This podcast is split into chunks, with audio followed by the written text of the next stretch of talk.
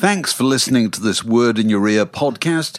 If you'd like to get early access to all our productions ad-free, priority booking for our live events, and to take part in our weekly quiz, go to patreon.com/wordinyour ear for more details.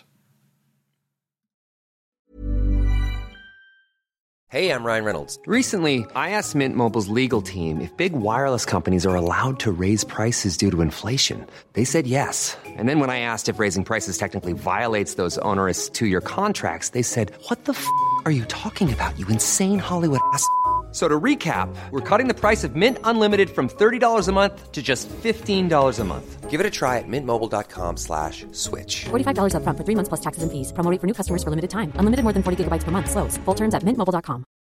Millions of people have lost weight with personalized plans from Noom. Like Evan, who can't stand salads and still lost 50 pounds. Salads generally for most people are the easy button, right? For me, that wasn't an option. I never really was a salad guy. That's just not who I am. But Noom worked for me. Get your personalized plan today at Noom.com. Real Noom user compensated to provide their story. In 4 weeks, the typical Noom user can expect to lose 1 to 2 pounds per week. Individual results may vary.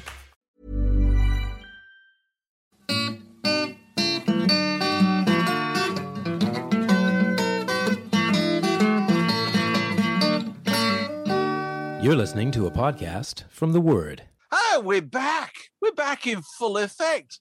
We're back and we're wearing the merchandise. We're wearing the matching merch. Absolutely. Matching merch. All three of us here.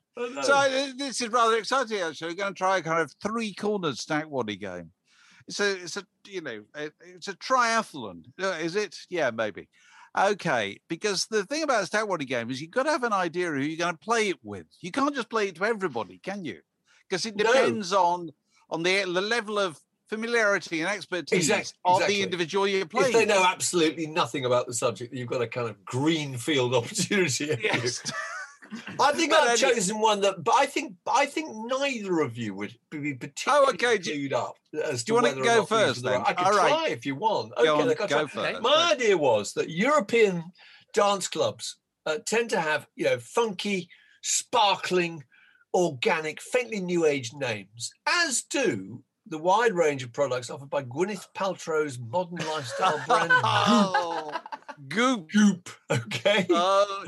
So it's basically, is this a Belgian nightclub or something you put on the end of your pizza? Yes, or an aromatic candle. That's right. Yes. It's curiously fragrant accessory. Yeah, so look, right. Is it Rave Palace or Gwyneth Paltrow lifestyle purchase? Dance venue or wallet-draining cosmetic and cuisine accessory from the star of Shakespeare in Love? Okay, well, try. I don't know, try. Okay, here's the first one. Balmyard. Which is that? Balmyard. Wait, how are we spelling that? Balmyard. That's a cosmetic product, surely. I can't imagine going to a club that had balm in the title. That would be balmy. I don't know. I think it's very new age, actually. No, it's a chill-out zone, isn't it? Chill-out zone. 8 hours set from... It's a Sunday morning kind of recovery thing, isn't it? Sunday recovery, 8 hour set from flute playing Banco de Gaia. No, Balmyard is a romantic cool body oil for $82 from Gwyneth. No. Ah, very good. All right, okay. Carry on. Okay, next. Sweet Earth.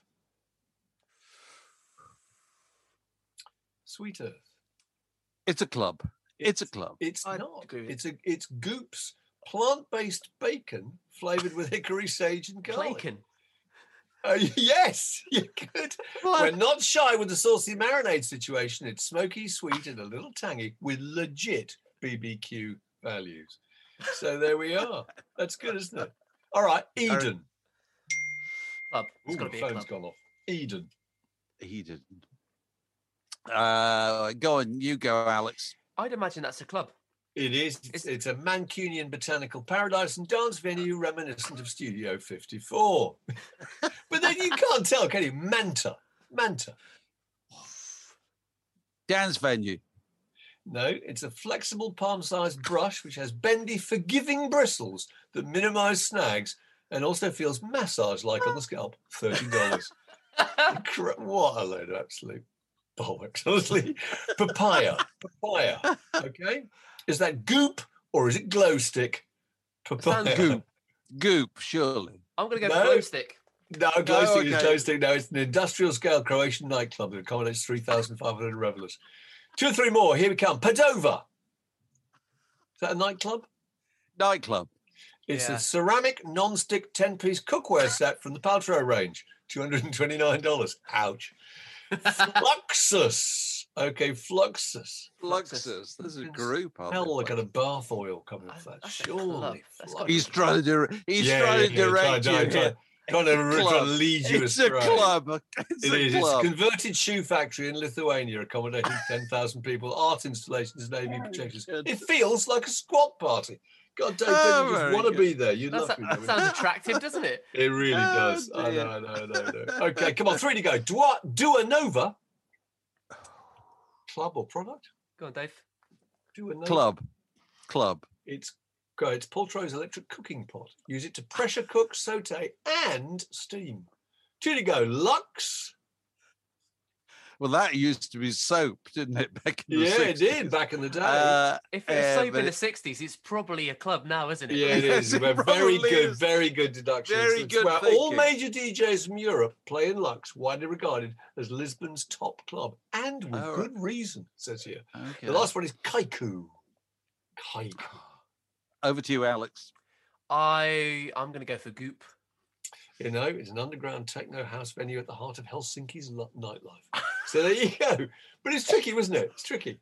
You can't Very good. Go on, you guys far ahead. Have you got one for Alex? You have. I'm going to try Alex on this, which is basically in the late 60s, post Sgt. Pepper, pretty much every group which fancied itself in any way kind of slightly trippy and psychedelic would include amongst their repertoire of new songs a certain number which were kind of like children's songs. They're like Toy Town songs, okay?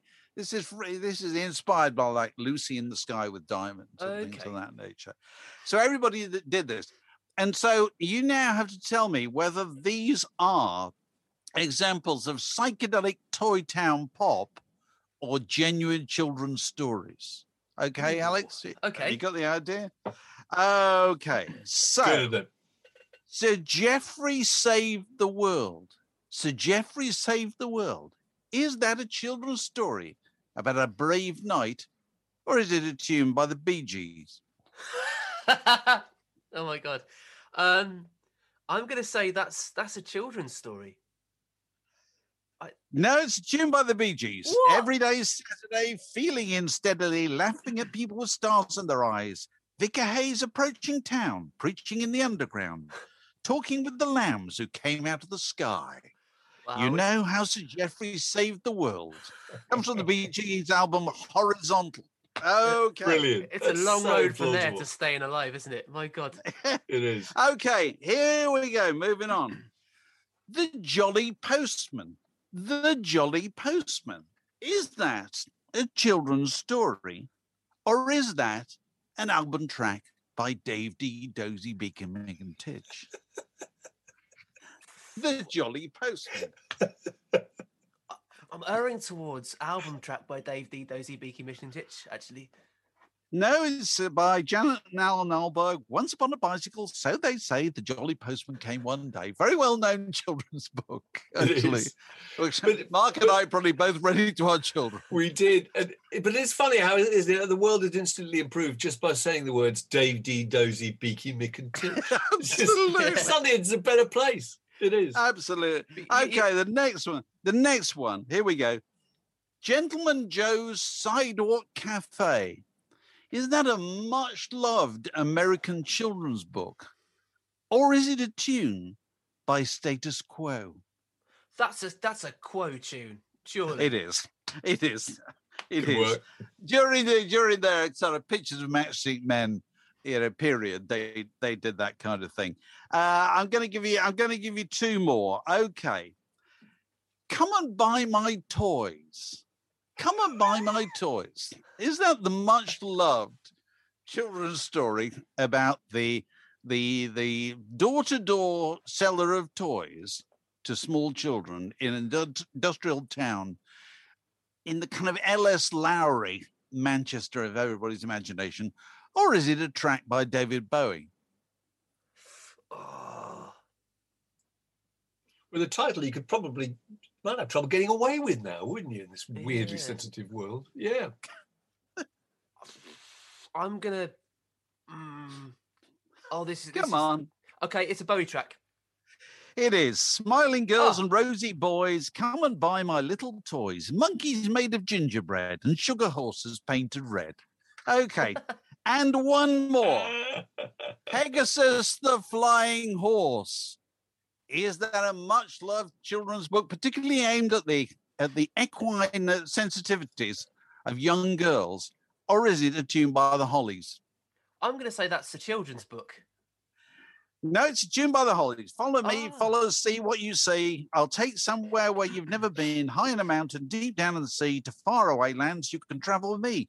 I'm Pegasus the Flying Horse. Song written by Tony Hicks, the Hollies. So I think, fantastic. You know, honors that was quite even. Really, really good. Brilliant. Okay, over to you, Alex. Who are you? Alex, have you got one that both of us might be in the market for then? Yeah, this is for both of you. I'm still a stack weddy novice, of course, so I'm going with the old formula where I'm setting out a number of things and in which there is one ringer. So 5 things and one ringer.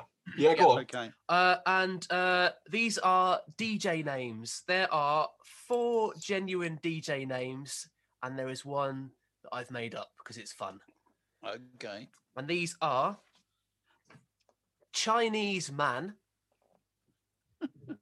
Roy of the Ravers. That's a great name.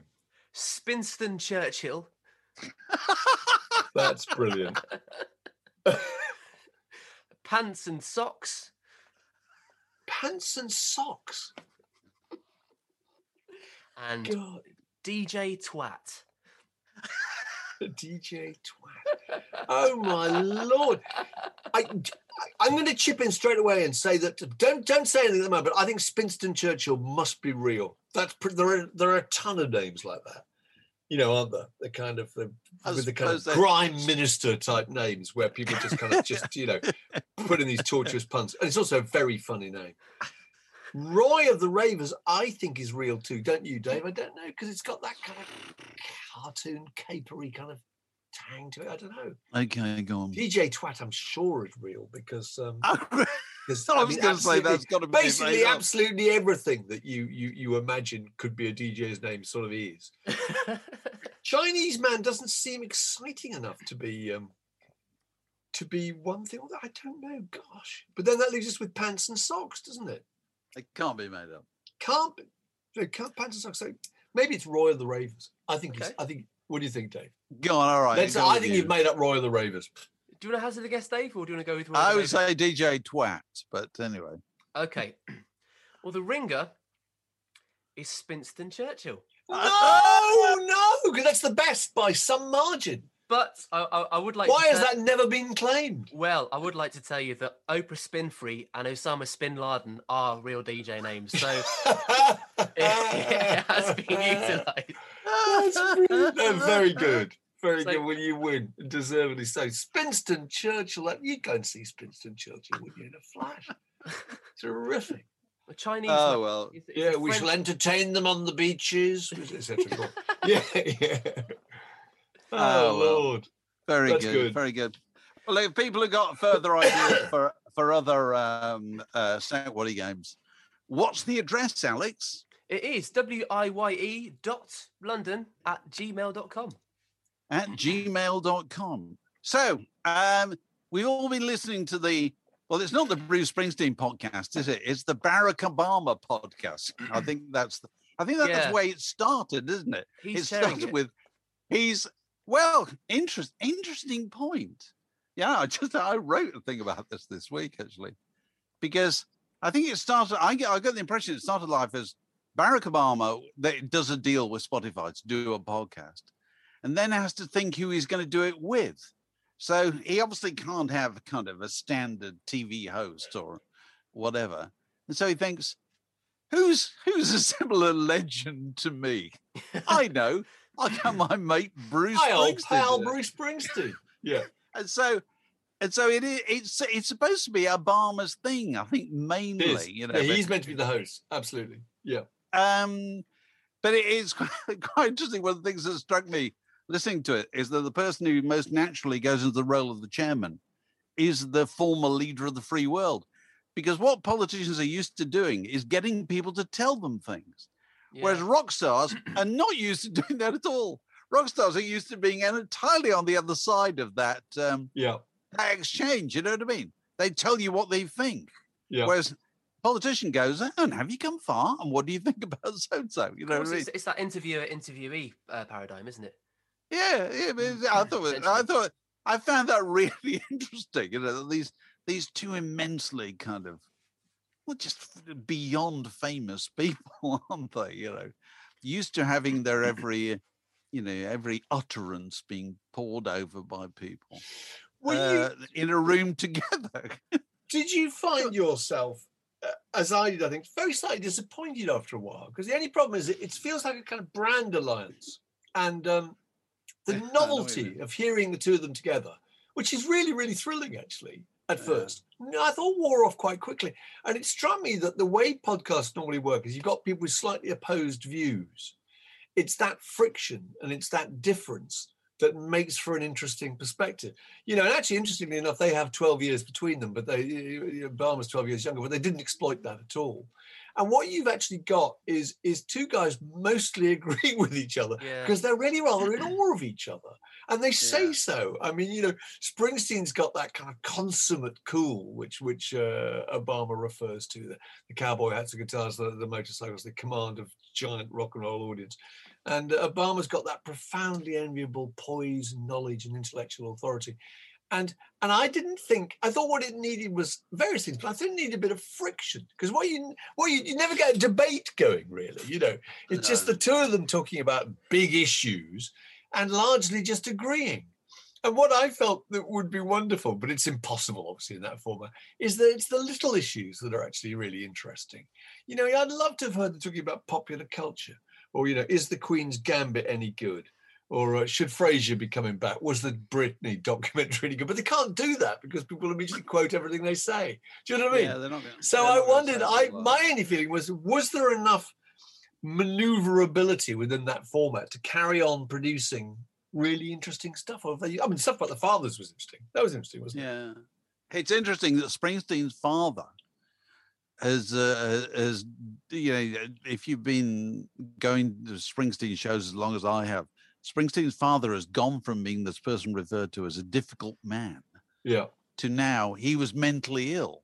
Yeah, you know, that's what he's come to terms with, you know. Yeah. And Springsteen's obviously had therapy in that time, you know, and so that all comes out in those kind of conversations, doesn't it? Yeah, and Obama, I can't remember the story. Barack Obama can't do that at all. No, and Obama's dad deserted him, I think, when he was 2, didn't he? Is that right? And came back when he was about 8 or 10 or something. Yeah, he was sort of expected to have a kind of relationship with him, and he was going, this is impossible. Yeah. You know? I thought that was really moving, actually. They were talking about growing up with a lack of father figures in their lives, which is why both of them were so incredibly driven, because they were in charge from a very early stage, weren't they? So I thought that was good, but I don't know whether or not it's got legs. I'm not sure. I tell you the thing. What did you go on, Alice?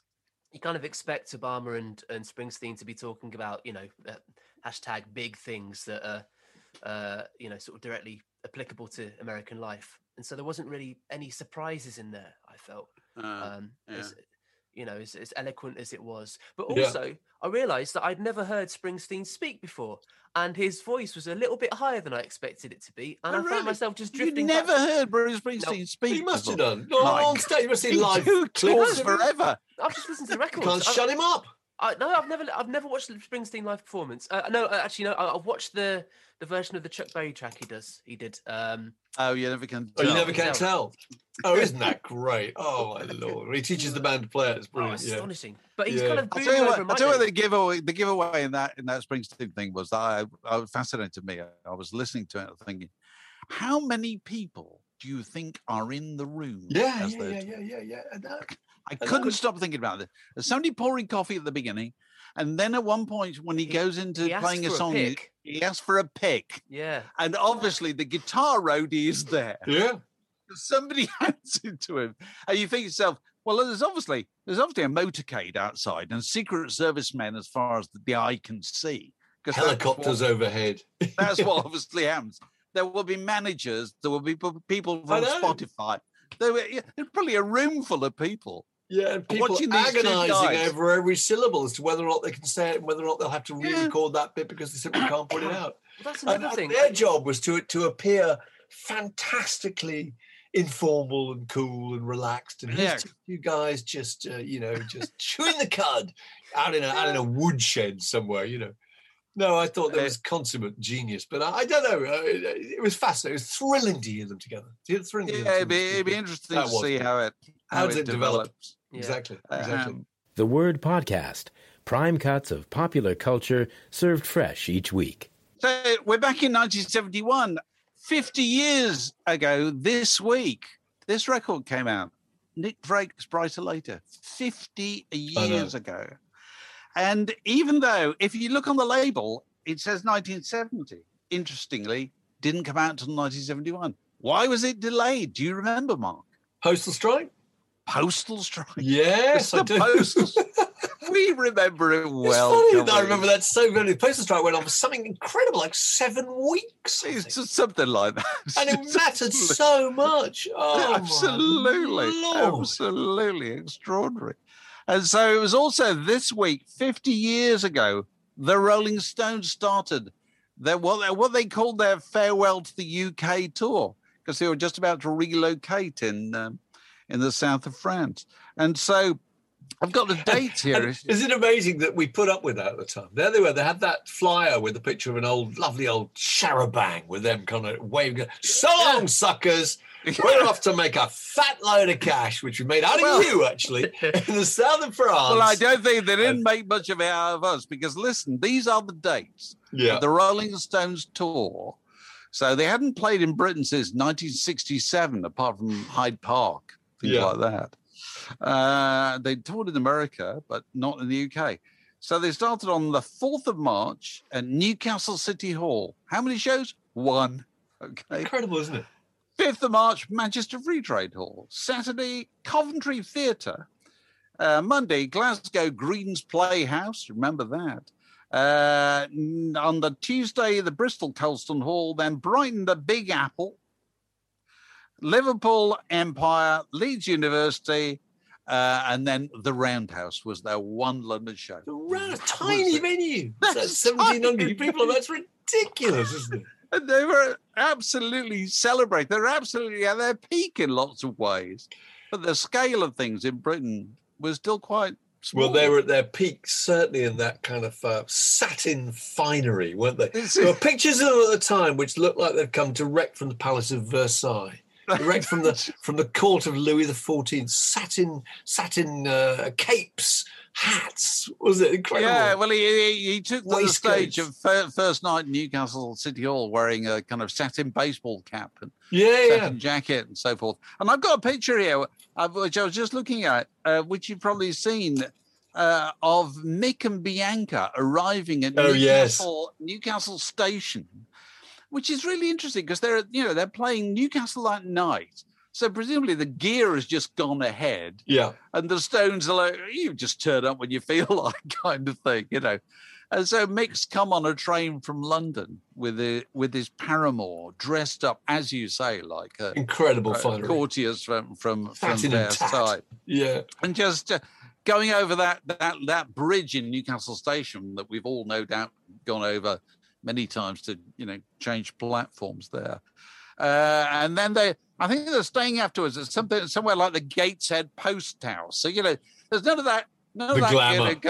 Domiciled in a stately home 50 miles away, anything like that. They were only one up from a travelling salesman, really, in terms of the kind of the luxurious life they led. Yeah.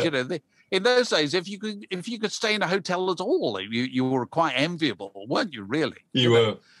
So they were no different from anybody else. Well actually, there was that thing in the Watersons, wasn't there, where they were talking about how their tours are structured. No, they were saying we bring sleeping bags because sometimes we won't have a hotel. Yeah, yeah.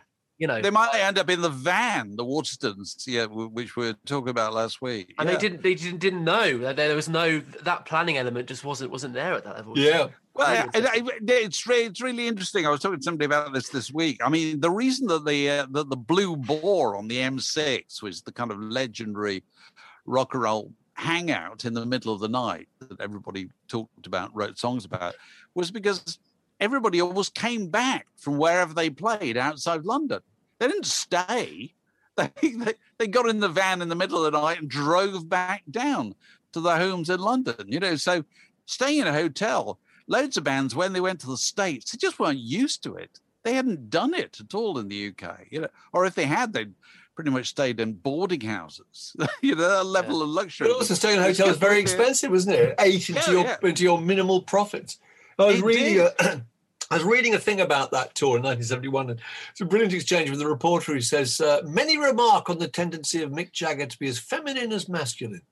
Would you like to be a woman? And Mick Jagger says, if God wants me to be a woman, then a woman I will become. And you think, they really were ahead of the game, weren't they? That's kind of a very, very kind of topical thing to be saying, really. That's a story 50 years ago. But one thing I remember so vividly about them moving to the south of France, which I think they did, the Tax Exile movies, was that the legend always was, you know, Dave, because you've researched this and you've written lots of stuff about it, but the legend was that to get Keith to go, they had to transport, do you remember that story? They had to transport his sofa from Chelsea with his ashtrays and his lamps with the scarves draped over them and everything as it was, and reconstruct his room in the south of France and pretty much pick him up, take him to the aircraft, fly him there, ship him in horizontally and put him back on the sofa in the south of France. Now, whether or not that's true, I want it to be true. Yeah, I know you will. I want you. Well, To further extend that idea, the reason that the album, because they went there and started making what became Exile on Main Street, and the reason that was made at Nelcott was that was Keith's place. And so the chances of getting Keith to go anywhere else were just nil. And so the rest of the Rolling Stones they were more scattered likely to come all over the place. And they had to just go there. And you know, basically, you could get Keith from his bedroom into the basement and then back to the bedroom. Yeah. You couldn't do anything further. You couldn't go any further. And Mick Taylor, who'd only recently joined, hadn't he? He was staying sort of about 80 miles away or something. And they'd all found different places to live. Miles away. And he had, Mick Taylor couldn't drive. And so his wife used to have to drive him every day. So his wife every day took it. It is one thing more tedious than being a member of the band waiting for Keith to get up to play. It's being the wife of a member of the band who's there to drive him down there. And then when they get to go, they're going to wait for another kind of 14 hours before the pyjamaed figure stumbles into view, you know. Absolutely. And he only got out of bed at all because they started playing in the basement. And so the noise was pretty... pretty unavoidable, I would have thought, you know. But it's anyway, the great bit of the Rolling Stones, which from that pretty much this week or from the following week, they played Leeds University, and they recorded a show, which I think was for broadcast on, believe it or not, the Dave Lee Travis show. You know, it was not John Peel. It was between the snooker. You know, it was lunchtime. It's probably when lots of people are listening. Yeah. And there is their version of Let It Rock, which they put on the B-side of Brown Sugar. That it comes from there, the live version of Let It Rock, which I still think is the best live Rolling Stones recording ever. It's just that version of Let It Rock, which is just that inimitable way of playing Chuck Berry songs. Not like Chuck Berry played them. They played them in their own way. So, 50 years ago this week. So we're also marking, well, I don't know if it's an anniversary, but you've seen that amazing piece of film of Frank Sinatra in the studio. Oh, God, I thought that was 1965. His mic technique was fantastic. He just instinctively knew how to move his head, you know, to move with the dynamics of his own voice. Describe it, Alex, what we're seeing, because it's so different from what people's view is of what a recording session is nowadays. So it's completely open. Yeah, it's completely open plan. So these days you'll be recording vocals in a booth that's isolated and completely sonically closed off to the rest of the world. But Frank's there with his cup of Joe on the go. And still wearing a tie. Is the loosened tie? Yes, rakishly loosened tie. We'll come back to that. Yeah. But he's got the orchestra in there with him. It's a completely open plan room, and there's stuff that's going on around him, around the mic. So the mic would have been picking up noise from God knows where, I'd have thought. But it's a completely the room's just packed with other activity, and he's just in the middle of it with a rudimentary mic setup. Because that will have been, I guess, in the studios at Capitol Studios. I think it will. Yeah, you were probably still recording there. Because the recording studios were in the basement of Capitol Studios in Hollywood. And when he recorded, he always wanted an audience. And so they would get the secretaries and so forth from the typing pool, pretty much. Wow. Mrs. Sinatra is recording today downstairs. Come downstairs. You all sit there, don't say anything. Which I think we should explain to you, because when you see this bit of footage, and we must post this actually, there are people in the background who are not playing an instrument or doing anything at all. They're just watching. And he likes it. But I mean, God, I think it was amazing. And it made you realise just so many disciplines were required, weren't they? That are no longer those skills that you no longer, that composure, that ability to collaborate, that ability to do a live take with an orchestra of 45 people or whatever in one go, and to beforehand to check and modify the arrangements. I thought it was incredible. And he talked about clarity and diction, didn't he, at one point? He talks about dealing with the pops, doesn't he? Because he's very concerned that they shouldn't have to go back and take out the pops. Trifle with it in any way, you know. Yeah. So is he the right distance from the mics? Because they don't have a pop shield, do they? Well, they didn't. But that was interesting because that he was working on the assumption that what he did would be fine, whereas most musicians, I think, go to the studio, hoping that the engineer can fix any quirks in the take. Yeah. And there's a bit at the very end which is just close up of him listening to himself singing back, which is really interesting. All he wants is to check it was as good as he thought it was. He's not. There's no suggestion of self-doubt, is there? There's this absolute 100% confidence. When you're ready to pop the question, the last thing you want to do is second-guess the ring. At BlueNile.com, you can design a one-of-a-kind ring with the ease and convenience of shopping online. Choose your diamond and setting. When you find the one, you'll get it delivered right to your door. Go to BlueNile.com and use promo code LISTEN to get $50 off your purchase of $500 or more. That's code LISTEN at BlueNile.com for $50 off your purchase. BlueNile.com, code LISTEN. Hiring for your small business? If you're not looking for professionals on LinkedIn, you're looking in the wrong place. That's like looking for your car keys in a fish tank. LinkedIn helps you hire professionals you can't find anywhere else, even those who aren't actively searching for a new job but might be open to the perfect role. In a given month, over 70% of LinkedIn users don't even visit other leading job sites. So start looking in the right place. With LinkedIn, you can hire professionals like a professional. Post your free job on linkedin.com/people today. Even on a budget, quality is non-negotiable. That's why Quince is the place to score high-end essentials at 50 to 80% less than similar brands. Get your hands on buttery soft cashmere sweaters from just $60, Italian leather jackets, and so much more. And the best part about Quince, they exclusively partner with factories committed to safe, ethical, and responsible manufacturing. Elevate your style without the elevated price tag with Quince. Go to quince.com/upgrade for free shipping and 365-day returns. Two pop facts about Sinatra, Dave. I think these are true. Two pop facts. Wasn't he one of the very first stars of the microphone era?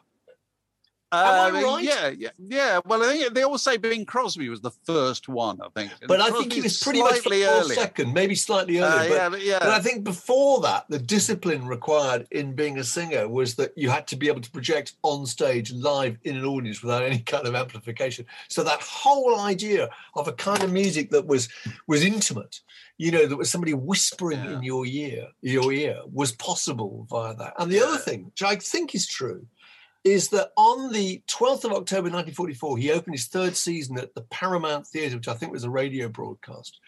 And a load of girls turned up, like 500 girls, with pictures of Sinatra pinned to their dresses in a state of very high excitement. And when he came on stage, they started screaming. And people recognized that as being the first evidence of kind of fan hysteria. Really? Up till that point, I know Ouija was there, the photographer, and photographed it and reported on it. And it's generally thought that something had tipped the balance and these women could no longer contain themselves when Sinatra was in the room. And that had never happened to any other singer beforehand. Nobody came on. I was pursued by screaming women. Really interesting. It's fantastic to watch the clip, though, and to watch the bit, like you say, when he listens back to it. Oh, and you realise that it's all there at that point. Yeah. You know, they've done it 5 minutes earlier. Yeah. They've rolled the tape back. They've started playing it, and it's there. It's there. Nobody really has to do anything with it. You know, I know. You don't have to. It doesn't have to be remixed or anything like that. Contrast that. I must show you this. Actually, there's a fantastic interview. If I can find it again, it's on YouTube. With the guy who engineered, you remember late on in his life, he did those duets. With Bono and people like that. He did two of them, didn't he? Yeah. I think there were two of them. And it was like Natalie Cole and Bono was on one. I can't remember. He was, yeah. And obviously this is the interview with the guy, one of the engineers on the session, talking about how he's done it, how it was done. And the contrast with the 65 thing could not have been greater. Because the 1965 thing is just utterly authentic. It's him, an orchestra, he sings, it's perfect. The later things were completely pieced together. Absolutely. He never met any of those people. He was never in the studio with any of those people. Yeah. Everybody posted in their bits. And also, he technically couldn't do it really anymore. So they were fixing his takes and all kinds of things. It's just so tragic that he did that. I know. Late in his life, what was the point of that? You know. But I suppose they all want to be. They want to be in the charts, don't they? You know, when you're in your 70s or 80s. Another bit of film which is on YouTube actually, which it really brings across what pressure those people are under in recording studios, is the one of, have you ever seen it, of Cilla Black recording Alfie with the Burt Bacharach Orchestra in London? Oh no, I haven't seen it. George Martin's there in the studio too, I think. And George Martin's talked about this. I interviewed him, and he mentioned this to me once, and he said that Bacharach made her do about, oh God, those 20 takes or whatever, And there she is, this poor little girl. I mean, weeks beforehand, she'd been the coat check girl at the Cavern Club, and there she is with a kind of, again, a 40-50 piece orchestra around her, and you've got to get it right. You cannot make a mistake. If you make a mistake, or if anybody makes a mistake, they can't use that take. And watching her being made to redo these takes, you think that is a level of discipline that must be absolutely unimaginable. It's incredible. Yeah. This is a junction in the word podcast. It separates that bit from this next bit. So, festivals, Alex, they're coming back. Well, allegedly. Are you excited? What's happening? Well, I don't see how they're going to be able to do it. I think it's a little bit optimistic. You know, we're still at a stage where we can't go to the pub. Yes. With that in mind, the idea but you can't put 50,000 people in a north to 50,000. Yes, it's quite a leap, isn't it? That way. Yeah. It's quite a leap. And actually, I'm more bothered about the pub, aren't you? Absolutely. To be honest. Less murder, more fun. But Alex, what said, just fill me in here. I'm not sure. So Glastonbury's not coming back. That's definitely off. So, I think Reading claimed to be coming back. Is that right? Reading and Leeds. I think Creamfields. I think they sold out as well. I think they sold something like that. I think they have. No, Reading. I think it's Stormzy, Catfish, Queens of the Stone Age. Yeah. So they're so Queens of the Stone Age, they're already planning to fly bands over from America, which is also really badly hit by COVID. Do you know what I mean? The whole thing. I know what you mean. I don't want to be a pessimist.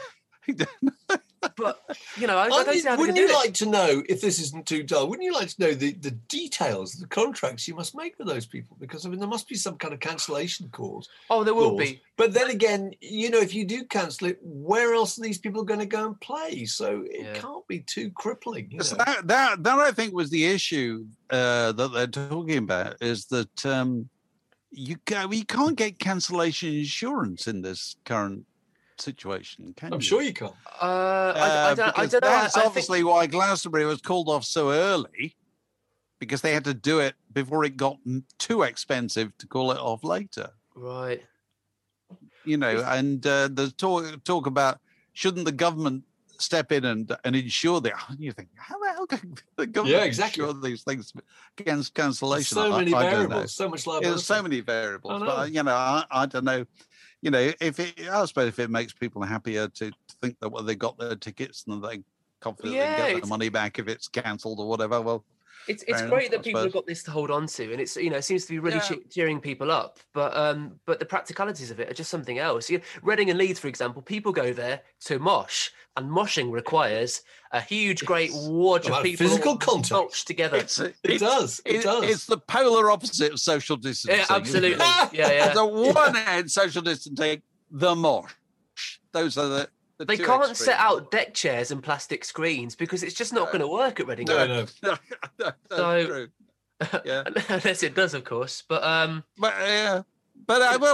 sure other people are making plans for smaller scale, more socially distanced. But then everybody's doing that. I sent an email from a mate of mine saying, you know, we booked a weekend in Wales, you know, in the end of June. Probably won't happen, but at least we booked it. It's all that idea about just having things in place, isn't it? Yeah.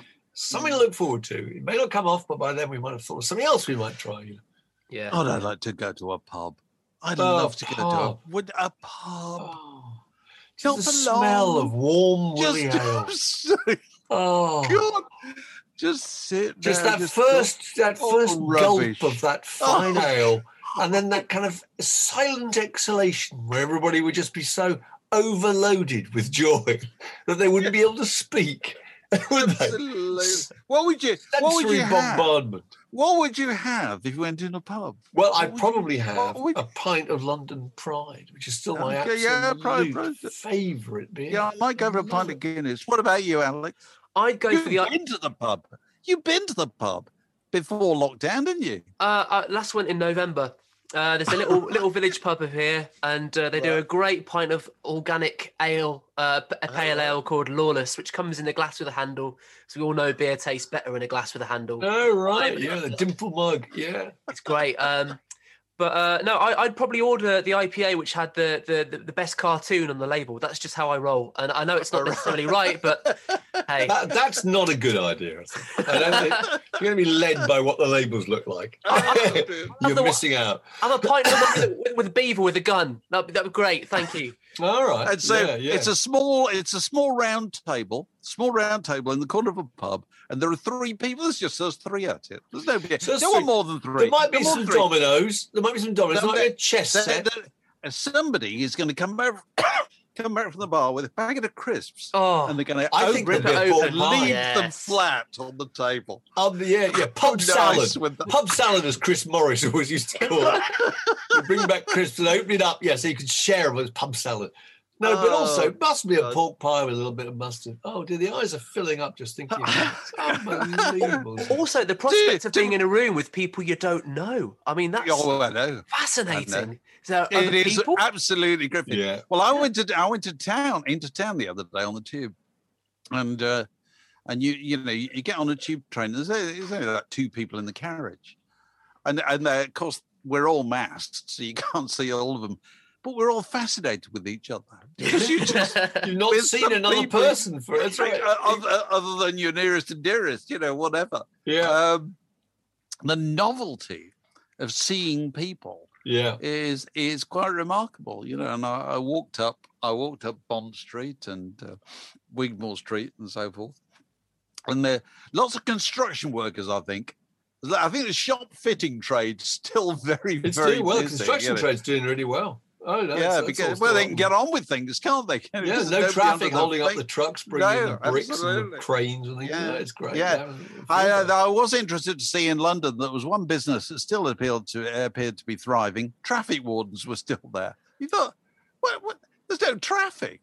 There's nobody parking anything, but they're still there, putting tickets on things. Anyway, it all makes work for the working man to do, as I think Flanders and the Swan. Flanders and the Swan said, it was on the Monday morning. The gas man came to call. The gas tap wouldn't turn. I wasn't getting gas at all. Getting gas at all. They turned the stop. Oh. Oh, yeah. The carpenter under it, yeah. The carpenter turned up to put it all to rights, and he nailed right through a cable, and out went all the lights. All makes work for the working. I love that song. So, God. Dave, Alex, you say you've been watching films you hadn't seen? I've been watching films again. Last night I watched The Irishman for the second time. Oh, and God, we never got to the end of that the first time. You'd made the simple pilot error, Mark, that if you consulted me, I would have told you. No point watching this with your good lady wife or my good lady wife. They're not going to like it. No, she hates it. I'm sorry. And now my wife, I wouldn't even suggest that. For some reason, she's not up for violence. I don't know why not. No, fair enough. I'm not even sure that I could watch all of it. But anyway, so I watched it again, partly last night and partly this morning, and I kind of quite enjoyed it. No, I tell you what, yesterday, the day before, I watched the film, which I knew pretty much every line of, but I don't think I'd ever sat down and watched it. Oh, right. Don't tell us what it is. When was it made? Well, it's film made in the last 50 years, so it's not Casablanca or something like that, you know. I think, when did it come out? I don't know. American? No, British. Late 70s, I think, came out. Late 70s, British comedy film. And I'd never actually seen it all the way through. I knew pretty much every line. You know, there was the odd scene where I thought, I've never seen this before. Every other bit I'd seen as a clip. Or, you know, so it's a little bit like, you know, being really familiar with a load of Led Zeppelin songs, but never having listened to Led Zeppelin 4. Yeah. From the beginning to the end. Shall I tell you what? Go on, you'll have to tell us who. Go on. It was Monty Python's Life of Brian. Oh, my God. I have never watched Life of Brian. That's amazing. And shall I tell you the funny thing about Life of Brian? Come close. It's really funny. It's genuine. It's really good. Oh, I think it's their best. Oh, yeah, I don't doubt that at all. Because they've got their very, very simple gags. They're not those such a good gag. It doesn't depend on the kind of surreal notion of the Knights of O'Neill and all that. Yeah, they're just brilliant gags. My favourite gag is where they go to the stoning and the Terry Gilliam character and the Terry Jones character, I think, go up to the merchandise stall and you're meant to be buying stones for the stoning. He says, 2 rocks, a little bag of gravel. That's one of the best jokes I've ever heard. The idea that a bag of gravel's not going to kill anybody. It's just an irritant. It's just sort of mean-spirited trick. Oh, dear, dear.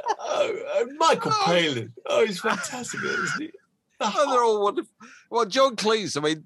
One cross each goes to the left. That's right. Yeah. Cleese is the Roman shoulder. A Roman soldier, and as the man from the Popular Front from Judea or whatever he is. Yeah. It's the same character. And he's forever charging onto screen, you know, in a way that's just funny. Yeah, physically funny. Oh, God. Anyway, so I've watched it all in bits over the years, and that was the first time that I've sat and watched it from the beginning to the end. Isn't there a bit at the end where they're queuing up with their crucifixes, and he says to Eric Idle, they're all queuing up, and they go, one cross each, first on the left or something. And he says, are you crucifixion? Yes, crucifixion, yes. And Eric Idle goes, no, I'm freedom. He said, oh, well done. Oh, congratulations. He said, I'm only joking, crucifixion. So good. Sorry, anyway, what were you saying? Go on. Oh, dear. It struck me, are there any other films or records or anything like that that you're similarly aware of but have never actually watched? You know, that you're really familiar with, but if you think about it, you've never sat down and watched it. Because there must be. There must be, mustn't there? Oh, my goodness. Okay. Well, no, you don't have to come up with an answer right now. The only thing at a tangent that I was thinking about the other day was there was a piece in Strong Words magazine, the very, very good literary magazine, about Jaws. And they Ed Needham just interviewed you for his podcast, David. Oh, that was amazing. Yeah. I remember, I think I read Jaws in 77 when it came out. That was incredible. But Peter Blenchley, you know, how his father came from a very well-to-do background. His father paid him 1,000 when he was a teenager to pay him to write 1,000 words every morning in his holidays, just to see whether he could deal with the isolation, the discipline. Really good idea. Pay him whatever he would have got bussing tables in a restaurant. When he decided he was going to be a writer, then he wrote this idea for the book, and then I didn't realise that right up to the very last moment they didn't have a title for the book. They had 125 titles, I think. The Jaws of the Leviathan, The Jaws of Death, Leviathan Rising, A Question of Evil, Pisces Redux, Omnivore, The Edge of Gloom, etc. And the only word they could agree on out of all of those was Jaws. They just, let's call it Jaws. And it looked great on the sleeve. It fits. And the art director would have loved it. That's quite interesting. But no, yeah. I'm going to have to go back and think about some movies I haven't seen. There must be some. God. Yeah, well, I don't think this is really embarrassing. Actually, I don't think I've ever sat down and listened to both sides of Abbey Road together from start to finish. But you've heard the whole thing, though, haven't you? Heard the whole thing. I've never listened to Dark Side of the Moon. You've never listened? No, you must have done. No, I've never listened to Appetite for Destruction. Oh, right. That's forgivable. Now, I'm going to issue a challenge, Alex. Okay. Between now and next week, this is your homework. You've got to listen to Dark Side of the Moon. Okay. Yeah, report back here. We want to know what you think. Ooh. When you've listened to it. Okay. We used to have a piece in the Word magazine called "Like a Virgin." We did this. It's Andrew Harris' idea. It's very good. You went and listened to something some really well-known thing that you had no idea what it was about. Yeah. Actually, you know what? It was the first time. As you guys, I think I've told you guys before, I've been pouring through the listening suggestions from Dave's book, and through that I listened to my first Bob Dylan album. You said that's right. Yeah. I know. Which one was it again? Was it the first one? It was the first one, I think. It was the first one. Oh right, not really representative, but yeah. But yeah, amazing. My tiny little mind blown on many occasions. These little excursions. First Led Zeppelin album as well, actually. Good record. Yeah. I accept the challenge. I look forward to do that. It. Do that. Maybe you should be setting us a challenge. We should be listening to, an Aphex Twin we've never heard. We should be listening to some... that's a good idea. Some slice of rave madness. I don't know, actually, is it? I don't know if I've got the reference points to be able to describe it. Speak for yourself, mate. I don't know. I think you'll probably end up just resenting me if I just give you those to listen to. Maybe. So I've been thinking a lot about Creedence Clearwater Revival and John Fogerty this week, which led me to this conclusion that the best one-man band album ever made, in the sense of one person playing all the instruments, and not just a guy with an acoustic guitar or piano or whatever, but being a band. Bass, drums, the whole thing, yeah. Yes, is John Fogerty's The Blue Ridge Rangers, which you made in about 73, 74 or something like that, after Creedence Clearwater Revival. And Dave, he'd already pretty much proved that he could do it all himself, but this time he really was setting out to do it all himself. And it's not a perfect record, but do you know why it's the best one-man band album? No, go on. Because he didn't write any of the songs. Oh, that's interesting. And most one-man band albums are kind of demos. Yeah. You know, they're indulge me. I'm going to do my own thing over here. You know, Paul McCartney's first solo album is "Here's Me in My Domestic Bliss" and "Lovely Linda" and all about my wife and my child's on the front of it. You know, and it's all homemade, and that's what you should love about it. Whereas Fogerty was setting out to make a really commercial record made up of rhythm and blues covers, country covers, slightly less well-known things. But it sounded like a band absolutely all the way through. So it doesn't sound homemade at all. But it's good because he didn't write any of it. That's interesting. Whereas most of those things are not like that. So Paul McCartney's first solo album, it's got "Maybe I'm Amazed" on it, hasn't it? Yeah, it has. Yeah, "Junk", that would be something. Okay, yeah. But it's got a lot. It's got a lot that's kind of neither here nor there. You know, it's got a lot that's only on there because Paul McCartney's in charge and he says what goes on it. You know, and I think that applies to most one-man band records. They are. But right? I think a lot of those one-man band records, you think of them as being a technical exercise, but if you can count it, Tubular Bells is one. I think. I think Music of My Mind, Stevie Wonder one. I think the Foo Fighters' first album. I think Dave Grohl just made it because he just wanted to get the record out. Oh God, that's a cracker. The second one. Yeah, they just did it incredibly fast, and each track took him about 45 minutes to do or whatever. Todd Rundgren, I don't know enough about actually to know, because he did make several, I think, just on his own. But a lot of those technical exercises, never by definition, you know that what you're not listening to is a load of people playing at the same time together. But the thing about the McCartney that really knocked me out, I think, was it was a kind of political statement. You know, they had all that, the politics and the technology and that collaboration, all the people involved in those recordings at Abbey Road. Juxtaposed with this kind of oaky organic woodshed field. I used to imagine it was just literally an old barn with hay bales with an AC-30 perched on the top, you know. And it does have a wonderfully kind of warm and human feeling to it. You know, flavour. No, it does.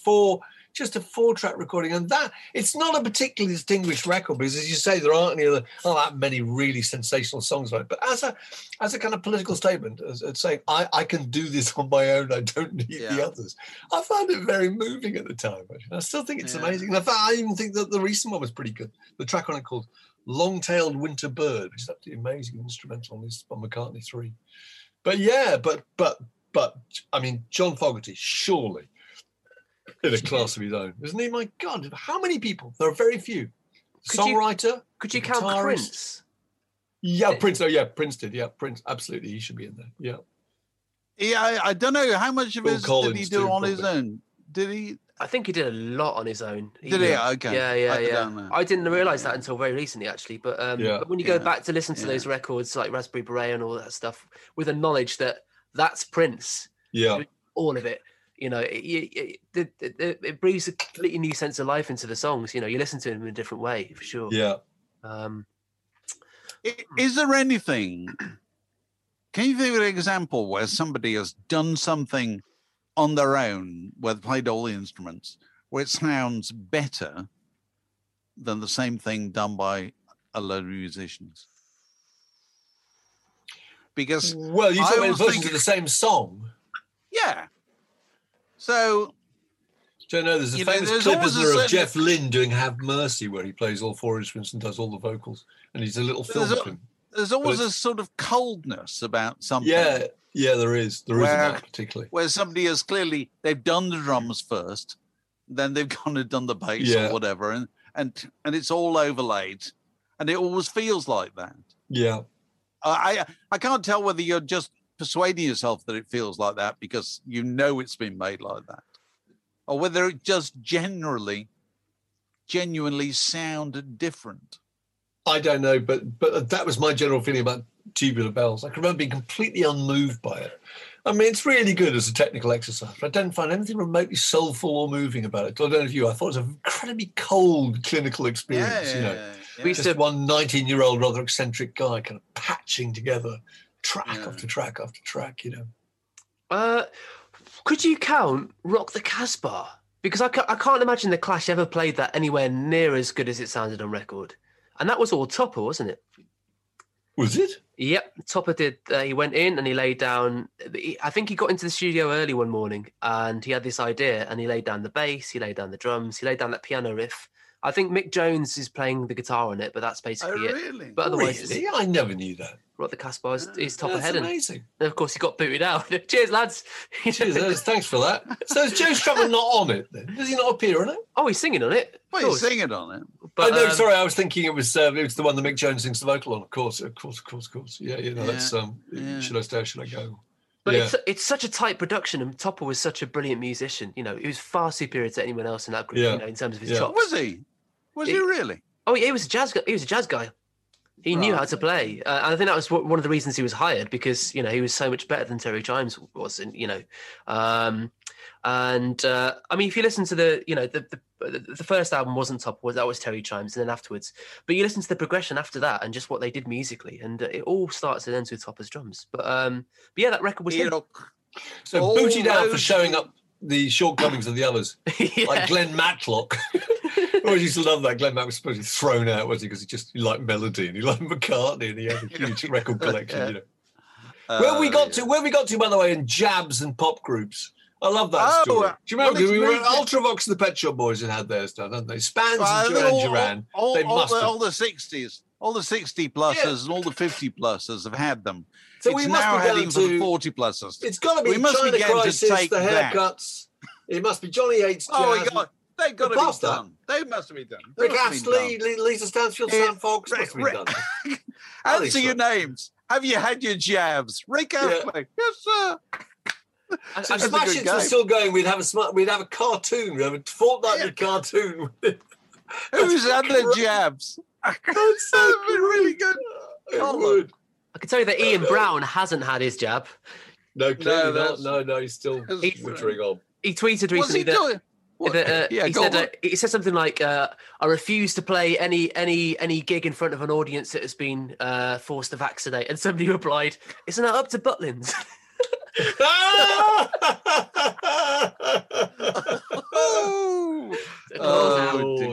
yeah. Not making himself any favours, is he?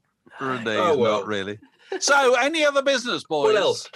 What is going on in the world of words? Go on, Alex. We have some new patrons. Good. Go on. I'm just going to bring them up. We've got a handy little list. And we must plug the merchandise, which Dave and I are sporting. Shouldn't we? Absolutely. There it is. We've got a new merchandise page on the website, actually. Great. Right. So if you go to WIYELondon.com, there is a tab at the top that says merch. Merch. And that's the tab you want if you want. And you can get hoodies, you can get t-shirts, you can get mugs, teacups, mugs, face masks. Get your mask before it's too late. I love it. Yeah, hurry, while stocks linger. Yeah, it'll be out of fashion when COVID's over. You know, you need to be on top of the zeitgeist while it's there. Absolutely. Yeah. Wearing them as a fashion statement, it'd be like Morrissey with the hearing aid. Wasn't it? That's it. Exactly. Okay, so go on. Have you got new? Go on. Patrons. We've got 3 annual patrons this week. If you're an annual patron, of course, you get a 15% discount. They are Robert Few. Hello, Robert. What a great name. Jerry Perkins. Oh, Jerry Perkins. Oh, he. Hey. Yeah. And Warren Saunders. Very good. Welcome aboard. We'll probably be doing birthday word in your attics with them, weren't we, at some point? Yep. We've continued to do those over the last few weeks. They've all been very good. It's been delightful to drop in on people's homes and see what they've got, go through their stuff. It's really nice. And we should be getting back in the swing of word in your attics over the next week or so. We have a Daryl Bullock crowdcast going up in the next couple of days. Daryl Bullock has written a book called The Velvet Mafia, which is about the gay men who invented the swinging 60s, and he was a really good guest. And so, yes, that'll be up there. That'll be up there soon, and we should be linking up very soon with the legendary Bob Harris. We put that off for a few days, but we'll try and fix it up. Yeah, he's got his tour coming back. His tour with Danny is back on again. His tour with Danny's back on. Yeah, brilliant. And the Friday night quiz goes from strength to strength. So if you haven't joined that, never too late to join.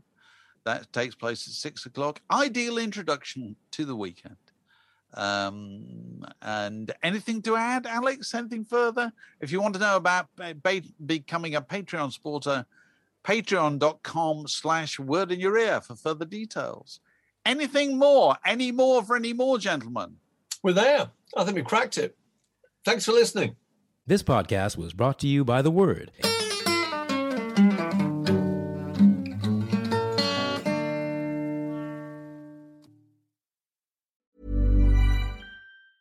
Mom deserves the best, and there's no better place to shop for Mother's Day than Whole Foods Market. They're your destination for unbeatable savings, from premium gifts to show-stopping flowers and irresistible desserts. Start by saving 33% with Prime on all body care and candles. Then get a 15-stem bunch of tulips for just $9.99 each with Prime. Round out Mom's menu with festive rosé, irresistible berry chantilly cake, and more special treats. Come celebrate Mother's Day at Whole Foods Market. Planning for your next trip? Elevate your travel style with Quince. Quince has all the jet-setting essentials you'll want for your next getaway, like European linen, premium luggage options, buttery soft Italian leather bags, and so much more. And it's all priced at 50 to 80% less than similar brands. Plus, Quince only works with factories that use safe and ethical manufacturing practices. Pack your bags with high-quality essentials you'll be wearing for vacations to come with Quince. Go to quince.com/trip for free shipping and 365-day returns.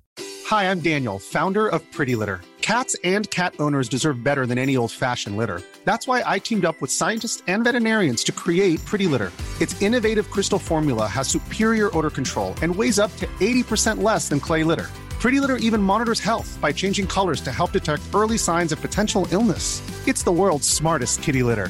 Go to prettylitter.com and use code ACAST for 20% off your first order and a free cat toy. Terms and conditions apply. See site for details.